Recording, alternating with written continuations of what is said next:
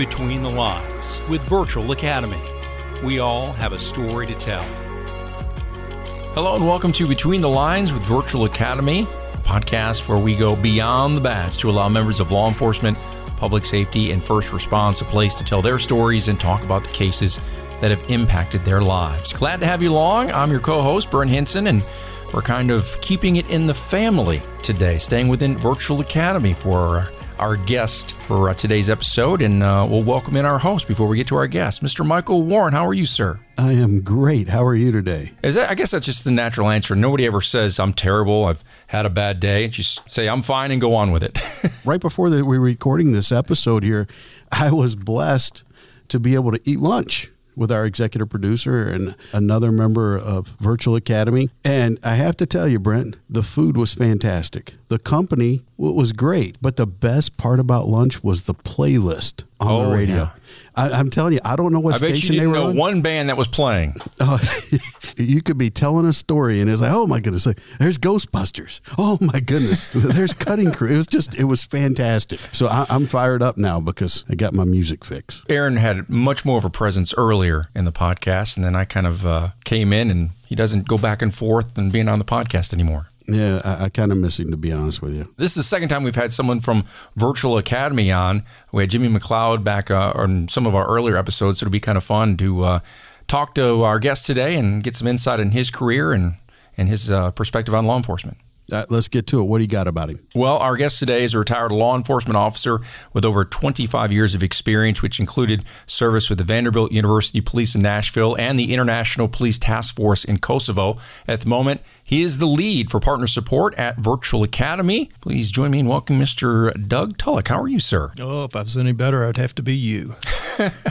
He'd have to be our executive producer. Yeah. Did I I got everything correct? Everything sound right? That's an illustrious career you got going on there. Yeah, most most of the time was spent with the Jefferson County Police in Louisville, Kentucky. yeah, I, that's the one thing I was like, well, yeah. I, I, was going to pad your intro, but I didn't want to put uh, everything yeah. in there. I wanted to leave some intrigue. Yeah, it's a department that doesn't exist anymore because they merged uh, with the Louisville City Police, and it's now Louisville Metro. Okay, uh, but that happened after my retirement. I can imagine try, trying to trying to apply for a job and say former employer. Uh, I work work for this police department, but uh, yeah, you can't call anybody there. No, no one left. Nobody home. Daggone it! Uh, I'm I'm really old. My first patrol car was a Brontosaurus. so you know, there's a lot to be said about getting old. None of it's good, but there's a lot to be said about getting older. But yeah, you know, so why don't we start off then? And we joke about when you started. What was it that brought you into the law enforcement family? Probably the old television show The Rookies in 1973. Rookies in 1973. The Rookies. Yeah, wow. yeah, it was a it was a police drama, you know, and highlighted the, the lives of these three rookies. On you know, there was no city given; it was just a major metropolitan department, probably supposed to mirror Los Angeles. But uh, you know, anyway, I'm, I'm, I'm half kidding. I just always had an interest in, in law enforcement and, and public service, and uh, it's just kind of the way my path went. It's interesting that you bring up TV because so much of what people's perception is of law enforcement is based upon what they see uh, on TV. And when I was growing up, I don't remember the rookies. Uh, but I do remember Adam 12. Oh, yeah. And, and then we, we transitioned into Chips, and which, by, by the way, Brent, you're, you're a musician. Mm-hmm. What happened to all the good theme songs? I mean, all those all those things had these very unique sounding things that drew your attention. You knew exactly what you were watching. Like when you mentioned chips, it's like you know when you hear that. exactly, I can see them shifting gears. Erik you know, Estrada's coming through your screen. Yeah, yeah but I can see them shifting gears as they're going down through there, weaving in and out of traffic. Don't, don't forget T.J. Hooker. Oh, T.J. Hooker, where, where nobody Shatner, knew yeah. how to hold a PR twenty four. they held it like a baseball bat. What's that little thing sticking out of the side for? Okay, well, let's be honest with each other. Okay, people weren't looking. Yeah. people were not looking. Yeah, I think at Heather how they were holding was on that show. That's true. I'm just saying. All right, but, but you know, it, it's funny that, that there often is this perception that is portrayed on TV, and you can see the shift in, in the way that law enforcement has been portrayed over the years. You know, you go back to Dragnet and, and then you go into the, these shows that we've been talking about. But at some point, the police went from being the good guys to being the bad guys. Yep. And it's also happened in society. Mm-hmm. You decide you want to be a policeman. You want to serve the public. Tell me about the police academy back in well, the day. Uh, first, uh, let me let me just talk about this. So they hadn't hired in three years because there was a lawsuit. There wasn't enough uh, minority and female representation on the department. So there was a lawsuit, and it took three years to settle it. And then there was a consent decree. So when they finally hired, they were hiring a class of 30. And believe it or not, back then people actually wanted the job, and so there was over three thousand applicants for thirty positions. So I felt very fortunate that I got hired to begin with. But at, at that time, the police academy was uh, was ten weeks, and it was at the, the state academy in, at Eastern Kentucky University in Richmond. Uh, you stayed in dorms, bunk beds, you know, two two people to a room. It was an old hotel actually back then where you were you housed and actually the training was was good uh, i felt like the training was was very good 10 weeks isn't long enough in my opinion but the training that we got there was very thorough. Uh, you know, I had, had no complaints about it. Well, if you think about, and you brought it up here, if you think about this, 3,000 applicants for 30 positions. So, what you have in here, in essence, is a competition among the applicants to be a member of an agency. What we have now are 30 agencies for one applicant. And there's a competition, but that brings its own problems because, and we've said it before on this podcast, it takes a tremendous amount of courage to come into this profession right now. But it does create an issue when the talent pool is very shallow. Absolutely, absolutely. I mean, I had friends who who were trying to get on, and it, had friends go to Houston, to Atlanta, to Tampa, departments that were growing and were hiring rapidly. Uh, and, and a lot of them went there and got two or three years experience and then they were able to laterally transfer back home. It's an interesting dynamic we have going on right now. I'm going to assume that you successfully graduated from the police academy. I, I did. And, and, with any luck, it was first time around. How, however, my roommate uh, did not. On week nine, we had our final physical fitness test on week nine, and he did not make it. Oh, my goodness. So he was let go. Now, wait, wait, it gets better. So my first night on the street with my FTO, we get in a pursuit on the interstate of two motorcycles. We actually get them stopped eventually with the help of a couple of other cars. And one of the motorcycle riders was my roommate from the police oh. academy. Oh, my goodness. It drove him to a life of crime. He had a switchblade in one boot and a bag of pot in the other. so my first arrest was very memorable. Oh, oh my goodness. Well, that was a little bit fortuitous so that, that that happened in that manner because can you imagine we hadn't have flunked out exactly. there? Exactly. It's interesting that, that you bring up that first night on FTO. How was your FTO program looking back on things? It wasn't long enough. Um, it was out of necessity just because we were so short of manpower because there had been a hiring freeze for three years. So they were pushing people out as fast as they could just to have bodies on the to make calls. And so I think you know it should have been at least four or five months. It was it was a three month program, and I got cut loose after just a little over two months. It's funny how things are cyclical because you, you, didn't have enough people to answer the call. So they're pushing people out probably before they're properly trained. And we're starting to see that in law enforcement again.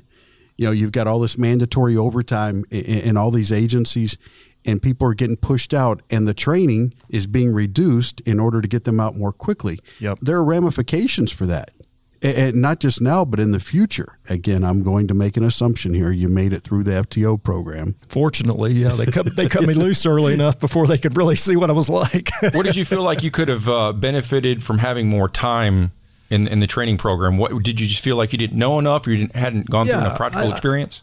yeah, I just felt like I hadn't experienced enough. Like my my first day by myself I got a, a report call of a recovered stolen vehicle. It's an apartment complex, and they said this car's been sitting here for a long time. And they, you know, the dispatcher ran the license plate. It was a, a stolen vehicle that had been abandoned.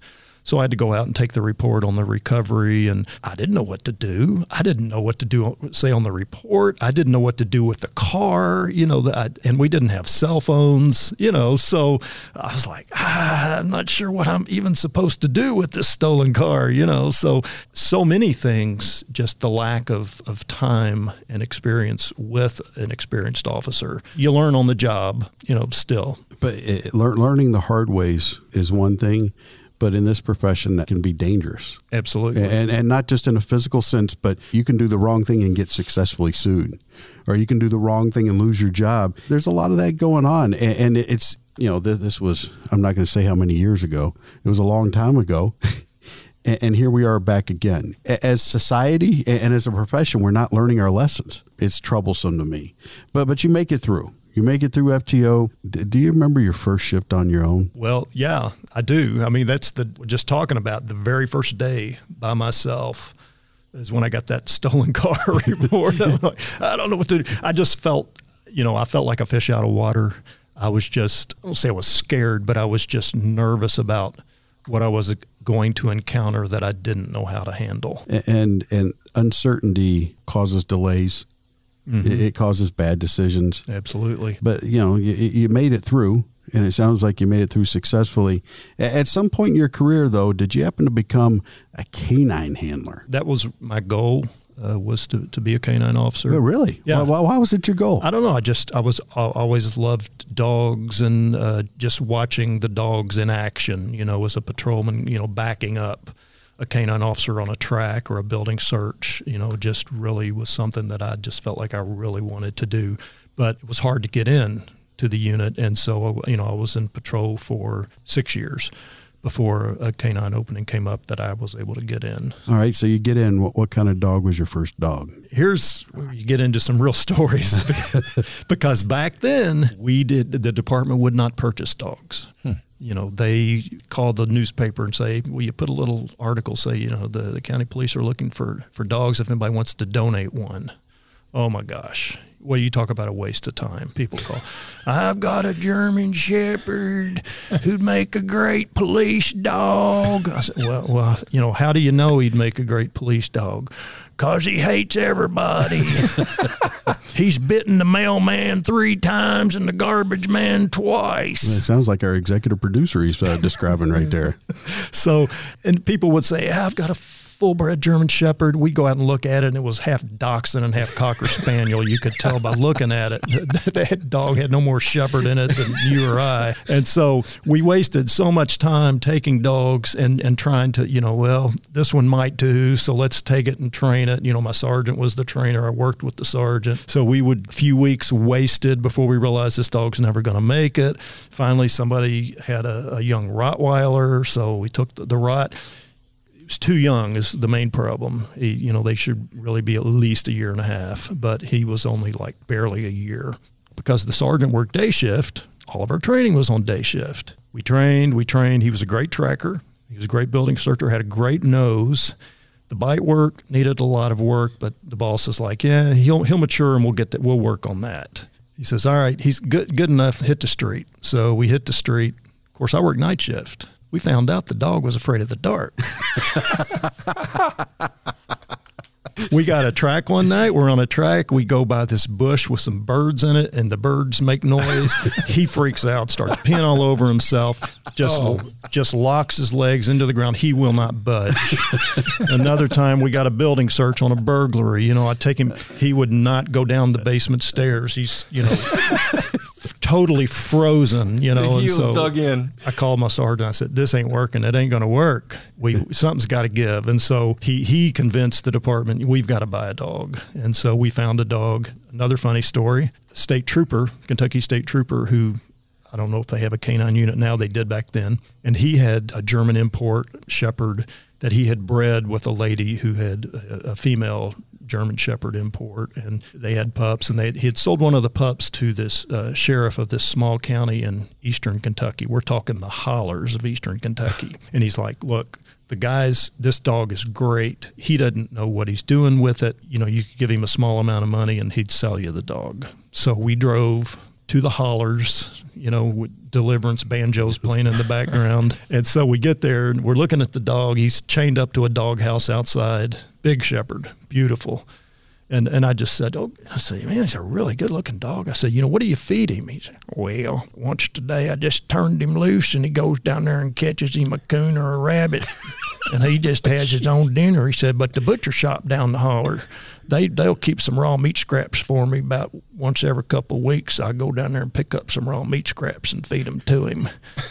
I'm like, okay, so first thing we need to do is have this dog tested for heartworms. oh man! but we took him, and he turned out to be a fantastic dog. It's interesting to me okay and it seems to be canine handlers uh, the ones that do this uh, one of our previous guests uh, brent victor lauria he was one of the first canines at his agency and he literally invested thousands of dollars in his own money and did the training on his own time.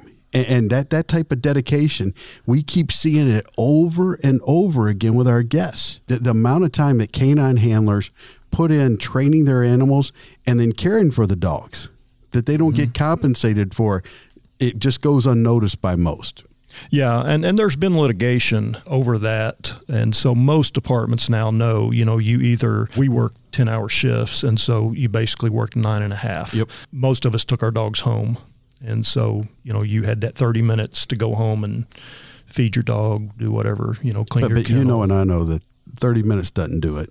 No. And not only that, you've got to take extra care of your car because they do make messes. Mm-hmm. I, I just find it I'm blown away by the selfless nature of so many people in this profession. Yeah, no, absolutely. And I think uh, canine handlers are, are a different breed. You know, they, I don't know, they would do it for free, but they, you know, they do it because they love it. They don't do it for the paycheck. And I see what you did there. They're a different breed. Yeah, that's a, that's a good use of words right there. How long were you a canine handler then? Then I so I was a canine handler for eight years on Jefferson County before I finally decided, all right, I think I'll take the sergeant's test. Just to, you know, it's it's time to have a little bump in salary, and so you know, spending my own money and start taking some more of theirs. Took, there we go. Took the sergeant's test and made sergeant. So you know, I uh, tell me about your first shift as sergeant. Well, it was you know it was a little bit intimidating because it's all these guys I'd worked with. You know, it was I was out in a district that I had worked as a canine handler, and I'm looking at the guys that you know had, had, been my backup on canine runs, and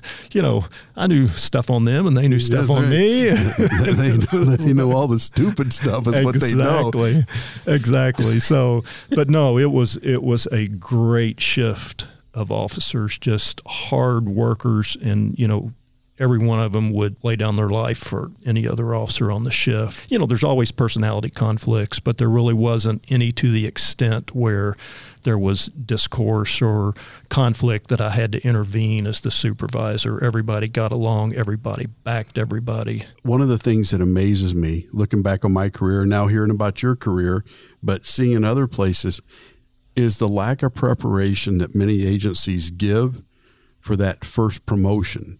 I mean, there, there's not an FTO program in most agencies for sergeant. Literally, you're an officer one day, and then there's some type of little ceremony, and now all of a sudden you're a boss, and they hand you the keys, and you're supposed to know exactly what to do. Yeah, I, I got to go to a 40 hour Seven Habits of Highly Effective People seminar, Stephen Covey seminar. That was the extent of my management training. Stephen Covey was a heck of a police officer for our listeners who don't know. But anyway, uh, yeah, you're right. There, there really was not much in the way of training. There, you know, there would be some some supervisor training from time to time, but nothing uh, that really prepared new patrol officers, who, you know, to to jump into the the supervisor and leadership ranks. Just simple things like, hey, here's how you check a report. You know, here's when to return a report. The only way I knew when to return a report was I based it off the reports that got returned to me when I was an officer, but that didn't mean I knew all, all the reasons. You know, yeah. If that is our our front line of defense of ensuring that our people are doing the right things, I think as a profession, we, we should do a better job with that. Yeah, no, I, I absolutely agree. And I think most departments do today. And, and back then, my platoon was 30 officers. And so we had two sergeants since most one of us was off, you know, part of the time. But there would be days where we were both working, and then there was a shift lieutenant as well. So I did rely on the on the other sergeant who had experience and the lieutenant who had experience to give me the guidance I needed to to kind of learn as I went. Well, and I, I will say I come from a, a union state. Okay, so you know there's contracts between the agencies and their jurisdictions that dictate, hey, how you're going to choose shifts. In most agencies, when you're you're the newly promoted person, you go to mids, and mids are where Murphy's law comes in to play much much more often. So we've got our most inexperienced people dealing with some of the most unusual of issues. Yeah, no, absolutely. I, I went to uh, 11 p.m. to 7 a.m. shift, and I rode the district that we didn't call them precincts, they were districts. That was probably the busiest. It had some housing projects, but it also bordered the, the city, kind of a, a low income end of the city. So a lot of crime spilled over from the, the city jurisdiction into the county jurisdiction. And on weekends, I mean, we were just hopping. It was just, you know, there was calls backed up and, you know, they had to prioritize calls. You know, the shootings and stabbings obviously took precedent, but uh, we just, it was just nonstop nonstop action. Funny when you said uh, the shooting calls and stuff like that. The intro to Adam 12 popped into my head. Got the a gang with chains, and you see the little dispatch card going down that little little little little bitty thing right there. It's interesting because how has equipment changed since you started the job?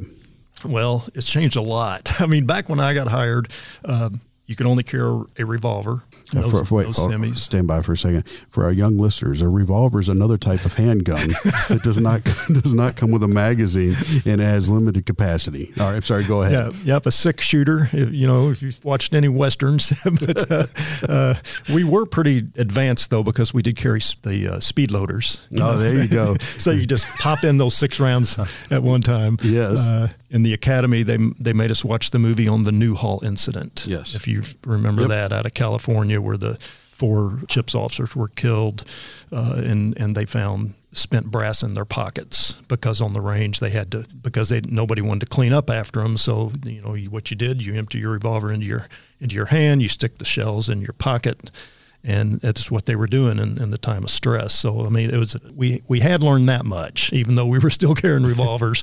you know, you you dump your brass on the ground when you reload. What what type of less lethal weapons did you carry? We Tools. had a, a straight baton. You know, there were no expandable batons, and this was before the PR. We switched to the PR twenty four. At some point, we had switched to that, and a can of mace. There was no pepper spray. It was actually a chemical mace.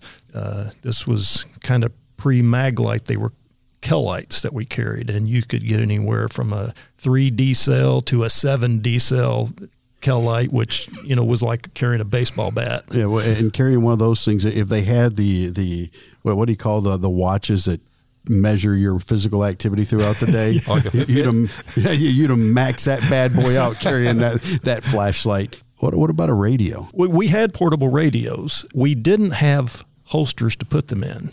You stuck it in your back pocket, and we didn't secure. have we didn't have shoulder mics. So you know, whenever you need to talk on the radio, you had to reach behind you, pull your radio out of your back pocket, put it to your mouth, hold down on the button and, and transmit. In the midst of carrying your baseball bat and try, trying to hold on to the su- uh, suspect there. Yep. What about computers in cars? What? we didn't have computers in the office when I first started. Nobody had computers. so, so you, are one of my peeps. You, you remember the day uh, of writing reports on paper that was actually triplicate. Did, did you have the multicolored stuff too? Yep. Uh, yeah, yep. So you've got the white copy is the original, and then you've got the yellow copy and the pink. So mm-hmm. that means you had to have three different types of liquid paper when you made a mistake because you had to do the white on top, then you had to go underneath to do the yellow. So you know what yeah. I'm talking oh, about absolutely, there. Absolutely, absolutely. We did have typewriters, and I think there were actually electric typewriters in the office. but typewriters uh, for our millennials, that was the machine where where us old people would put two spaces after the period because I see it all the time now. Listen, all you people who learn to type on typewriters, quit doing two spaces after the period. To this day, if somebody sees me on a keyboard, they ask, "Why do you press those keys so hard?" And I'm saying because I took typing in high school, and they were manual typewriters. I kid you not, and you had to smack the crap out of them to get them to go down. Yes. And so that's how I learned to type. Yeah. It sticks with you forever. It's typing with authority. That's, that's what that's it is. It. and I remember the first word processor I got back in college, you know, my Commodore 64. And this word processor, I'm typing along, cursor would get to the one end of the screen. What do you think I did? I'd, I'd hit enter. I'd hit oh, enter. Yeah, yeah, and yeah. somebody said, "Man, you don't have to push enter." I said, "What do you mean?" He goes, "It's like voodoo. You know, you just keep typing, and this thing goes down to the next line. It's magic." Oh, so you know what I'm talking Absolutely. about, right? See, well, I don't even have to explain Absolutely. it to you, man. That's fantastic. So, so how long did you stay a sergeant then? About four and a half years before I retired. At Virtual Academy, we're helping our clients build better prepared public safety professionals by offering high level training provided by engaging national experts. With hundreds of hours of training available instantly, Virtual Academy offers the functionality your officers need so they can train as their schedules permit. Find out how Virtual Academy can meet the needs of your agency today. Visit virtualacademy.com for a complete list of courses, training resources, and more. Virtual Academy, because you deserve more. Okay. And what'd you do after you retired? I went to Kosovo. Uh, on purpose? Yes. And what did you do in Kosovo? I worked for the UN International Police Task Force. It was right after the conflict over there between the Serbs and the Albanians, and then NATO got involved. There could be all kinds of political discussions about that, which I won't get into. But once the war officially was over, what happened was the Serbs had controlled everything. Well, the Serbs fled. There were still some Serb enclave villages, but as far as Serbs had controlled all the police department, all the government, uh, so there was no police at all. So the UN had to send in officers twofold. The the OSCE Organization for Security and Cooperation in Europe ran the actual police academy to try and train new Albanian officers to be police officers. So as they were coming out of the academy, our job was to basically be like FTOs for them, but also we were the actual police because there weren't armed police to respond to calls. So you were uh, standing time. up a brand new police force and at the same time trying to enforce the law in a place that had just ended in a war. Yeah, we had we drove four wheel drive Toyota 4Runners, and and still you might get stuck in potholes. The, the, the roads were in such mm. bad shape. I think it's a good time to bring up when, when you go over and you see that type of condition. How did it make you feel in retrospect about your agency? Oh yeah, wow! Everything I'd ever complained about was out the window. You know, it's like, oh man, you know, I'd, you just don't realize how good you have it. There were police officers from I think like 56 countries that were part of this international police task force. I think there was, uh, like 4,500 officers total. I think 600 were Americans. Uh, and then you know once you got there, you know it was a it was a 10 day uh, when you got hired, it was a 10 day assessment in Fredericksburg, Virginia by, by DynCorp, which the, the contractor that handled that contract with the State Department. And so you went through 10 days of training and testing. And if you you made it. You didn't go home. You got on a plane. It was a chartered, the UN chartered a jet. It was an old Russian Aeroflot plane that they had repainted that said East Line on it. They'd taken out the front half of the seats and we were loading all of our we had to load our own gear into the luggage compartment and all of our guns and ammo into the, the front part of the cabin. And half the seats were broken. I, I, think i flew leaning to the left the whole now, flight. do you apply for this position? Are you recruited for it? Yeah, no it's well they were recruiting but but you you know you have to apply for it. It was good money. Uh, you know it was good tax-free money. And so yeah but when you have to load your own stuff and you're sitting behind your guns and ammo on a plane that where nothing's working the way that it should, that's when you begin to question your life choices. Yeah, yeah. We we landed in Gander, Newfoundland to refuel, and they made us get off the plane. I don't know why. Probably fear of fire starting on their. we had to walk across, and it was it was like a cold sleet. This was like early November, and it was a cold sleet. You know, driving horizontal, hitting you right in the face. It was bitter cold. We had to walk across the tarmac to the actual little terminal there and, and wait in this tiny little terminal until we could get back on the plane. That's how Newfoundland gets visitors and, and tourists. That they yeah, I'm pretty sure that wasn't in a brochure, right?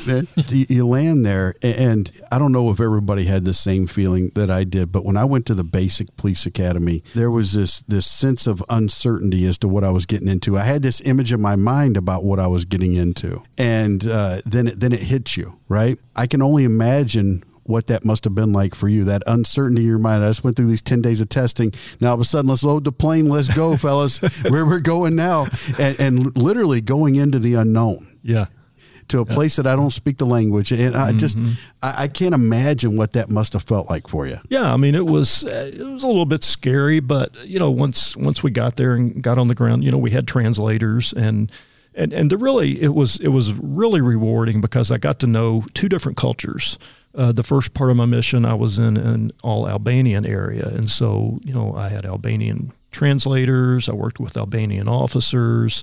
I got to know the Albanian culture. You know, I had people invite me into their homes and you know, serve traditional Albanian food. And then, you know, I really wanted to experience both sides of the conflict, though. So I, I put in for a, uh, a, transfer. I was the supervisor of the regional investigations unit uh, in the region I was in, but there was an opening for a deputy station commander in a, in a small station up in the mountains right next to what used to be the largest ski resort in Yugoslavia. And so I put in for it and I got it because it was all Serb. It was a Serb village. The uh, military, well, well, they really weren't NATO, but what happened was when NATO came in, Russia said, We're coming too.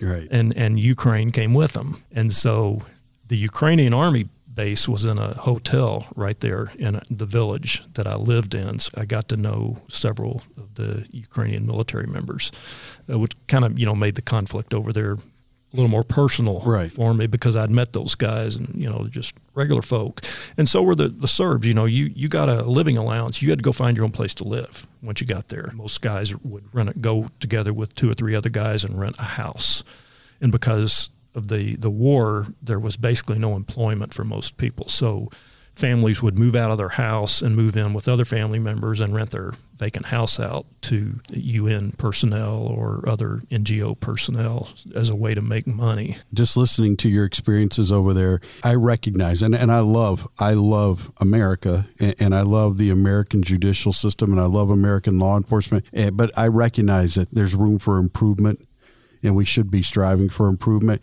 But when you hear stories like that, I think we're incredibly blessed with the law enforcement system we have in our country because there are still countries today Oh yeah, are messed up like you had to deal with there. Oh yeah, absolutely, and, and you know I think there always will be, unfortunately. But I mean, it was just just the difference in mindset. You know, when I was still regional investigations unit, so you know there had been some officers who had been out some some Albanian officers had been out long enough, and so we were training them to be investigators. And so we finally felt like, okay, there's two or three of them that are probably ready. So there was a burglary.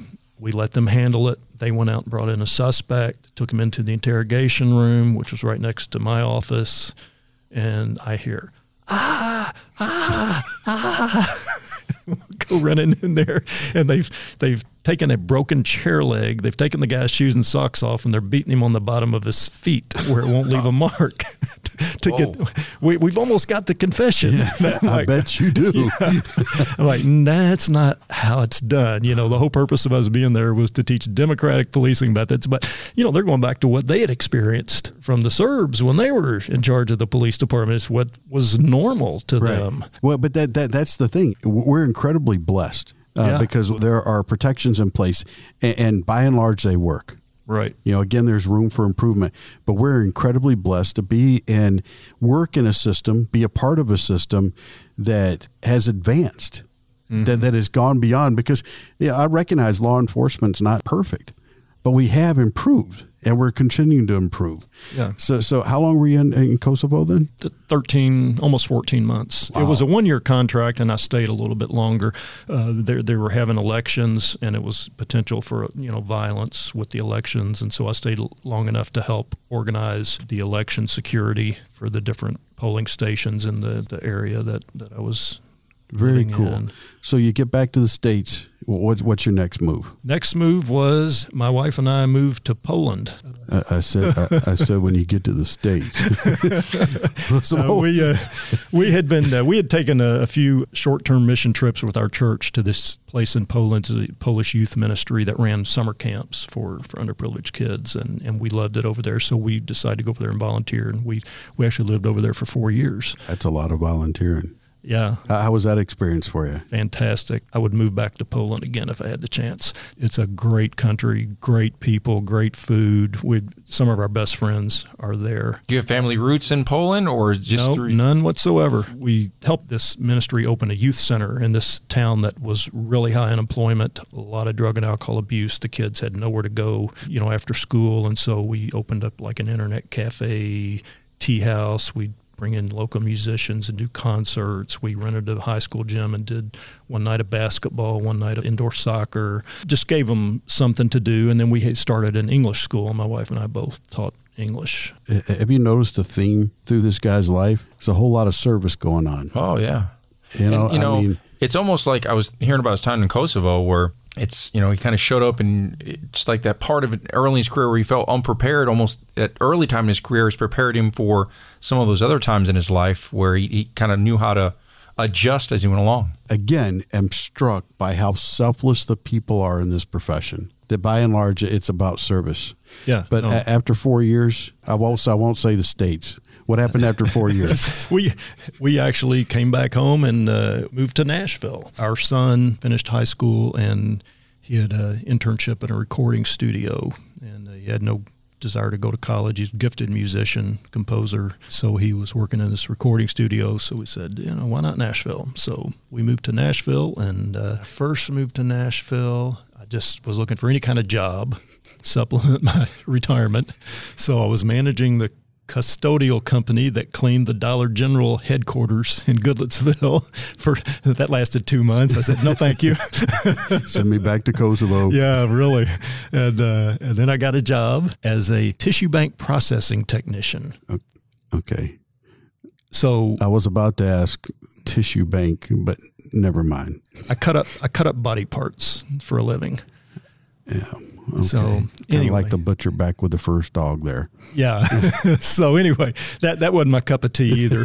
Uh, so that's when I uh, uh, went and talked to the chief at Vanderbilt, and he hired me. So uh, I worked for the Vanderbilt Police for uh, almost four years, and uh, they had started a uh, a canine unit at that time was was all just uh, explosive detection dogs because they had so many events, so many different venues. So any event were, was going to have like 500 people or over, we would do bomb sweeps before every sporting event of any kind, before concerts. Got to be backstage with the Dave Matthews Band. It was some some cool opportunities. Wait, eh, You two, oh my Yeah. goodness, you too. yeah. Th- there's a there's a with you two. there's a little bit of rivalry going Hey. on here with the with the between the line cast here Now about the I- I viability of you two. I got a funny story about the U2. oh, because we're backstage. U2 had in their in their contract that with any venue that there had to be an explosive sweep of that venue before the concert for safety reasons, obviously. So they were playing a show.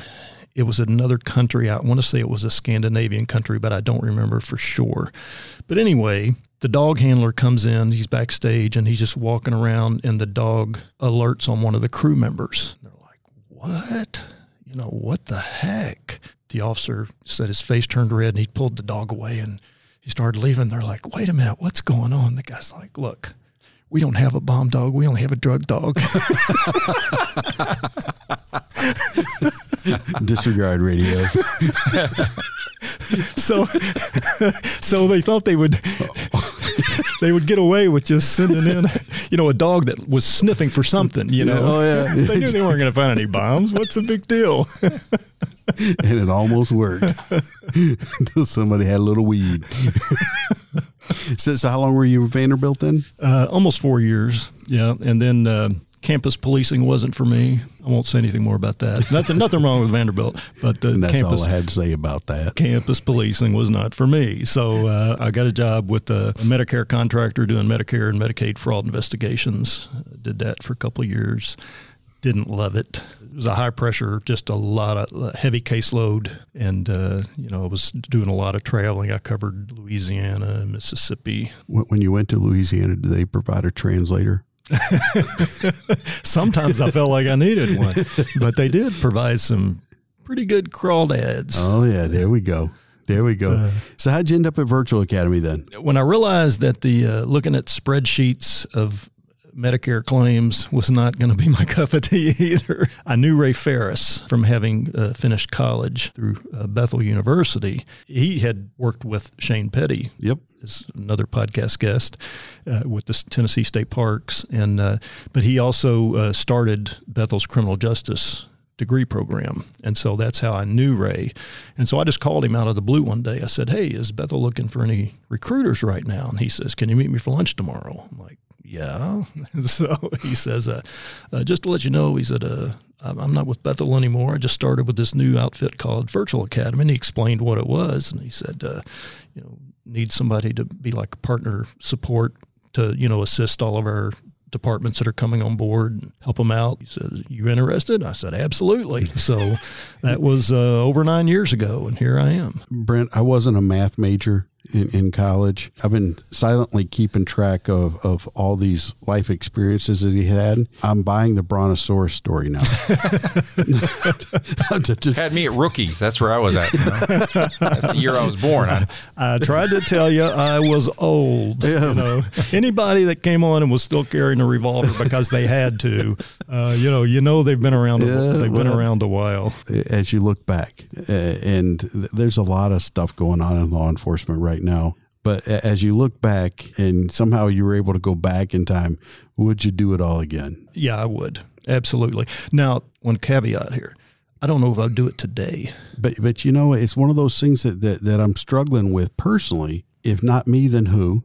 Yeah. And the stuff that's going on right now, and, and for our listeners that are in the profession, again, we thank you for the job that you're doing because you're doing it under incredibly difficult circumstances. But the truth of the matter is, when people are no longer willing to serve, then that creates its own problems. Absolutely. It's a young person's game. I mean, physically, it's a young person's game. But there, there are times, buddy, I don't know about you, but I think to myself, go ahead, coach, put me back in. Yeah, no, no, I do miss it. I, I, do. There are times where I really, I really miss it. I mean, I loved it. It was, it was a great job. You know, you were talking earlier about the things that were different when I first started. Body armor. Oh yeah. Nobody wore it, yeah. and we were issued body armor. We weren't sized. They just had a box, and they just they picked an old raggedy piece of body armor and threw it at me, and I had like an, mine was like an XXL, and I'm not an XXL person. So it would I, double your body weight at I that couldn't, point. I couldn't wear it. so my wife, we were, you know, newly married. She's like, look, you know, you're, I'm going to support you in your profession, but you're going to have to spend the money and get your own body armor. And I did. You know, of course, that changed over the years where body armor was was mandatory and issued and properly fitted and all of those things. But back then it wasn't. And my first sergeant used to ridicule me for wearing body armor. And he said, You know, what's going to happen if they shoot you in the head? I said, I'm going to be dead. But what happens if they shoot me in the back or the chest? I might not be dead. The ironic thing is, just two years before that, we had an officer shot in the back by a 15 year old girl with a 22 revolver and it killed him. Had he had body armor, he would have gotten some bruising. And so, you know, I just never understood, you know, among the old timers, you know, it was just, it was a macho thing. But more guys, you know, I think more guys and, and ladies that, that came out of my class, you know, they saw the need and a lot of them bought their own body armor. For you, you officers who are out there right now and, and think that it's too hot to wear your body armor or it's too uncomfortable, I don't care wear your body armor. It saves lives. If you go back and you look at the numbers, the re- reason for the big decline in the number of line of duty deaths from the 70s into the 80s, some of it was due to training, but most of it was due to the advent of body armor.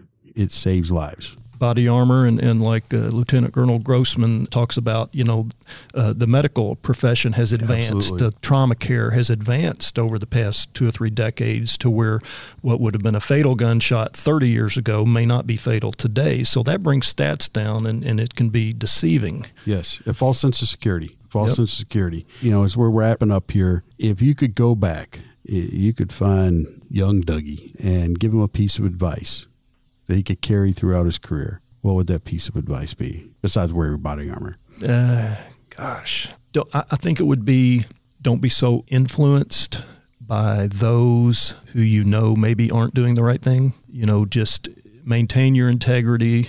And, and even if you admire and respect somebody as an officer because you've seen them do some amazing things, if they do something that isn't amazing, don't emulate that behavior. You know, don't try and be like Mike, you know, that, that type of thing. Doing the right thing is always the right thing to do. Yeah. Not always easy thing, but it's yeah. always the right thing to do. Oh, absolutely. And and nowadays more than ever. Because absolutely. I mean, you know, there were no cell phones there, so there were no cameras.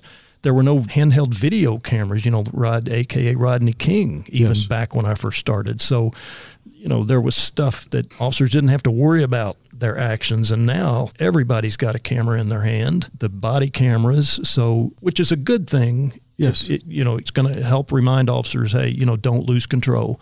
And it's not that officers are out there deliberately doing bad things, but it's easy, and I've been there. It's easy when you're in a, a stressful fight to go that one step too far sometimes. The, the self control is just so important nowadays more than ever. Uh, Brent, I will tell you that it's been my experience that the people who lose control the least often are the ones who are most prepared. And we've talked about training today, how important training is. Uh, but if we train our people and we train them well and we train them appropriately, we're going to get much better decisions being made even under stress. And so I think one of the best things that we can do as society is to invest in the training of our officers. Yeah. We're going to get better results as uh, from that. And another thing is you're talking about about the, the environment that we're in today.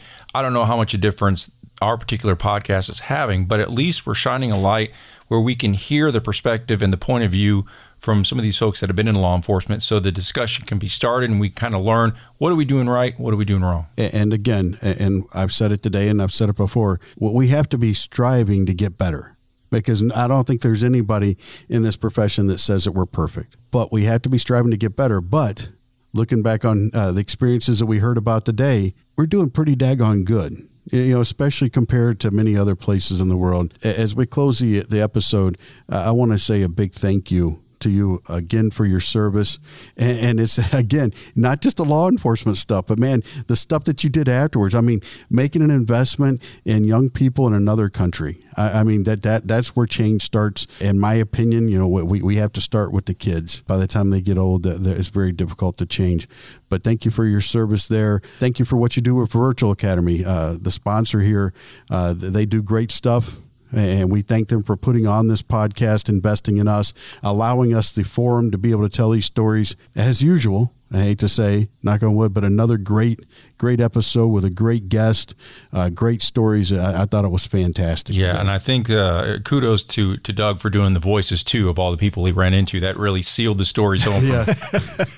yeah. we might get some calls from Kentucky this week, but who knows? Yeah. You know. Let me just let me just close by saying that the Jefferson County Police was the most advanced. It was the most sought after department in the state at that time. Uh, it really was, and it was the greatest group of, of men and and women that I've ever worked with in my life. That's fantastic. We want to shine the light on more stories like this. So if you have a story you'd like to share, we'd love to hear from you. You can contact us. It's uh, between the lines at virtualacademy.com. And you can go to our website to get all the past episodes. You can find our contact information, our links to social media pages, all that and more. It's at between the lines with virtualacademy.com. Thank you so much, Doug. We appreciate you coming by today. My pleasure.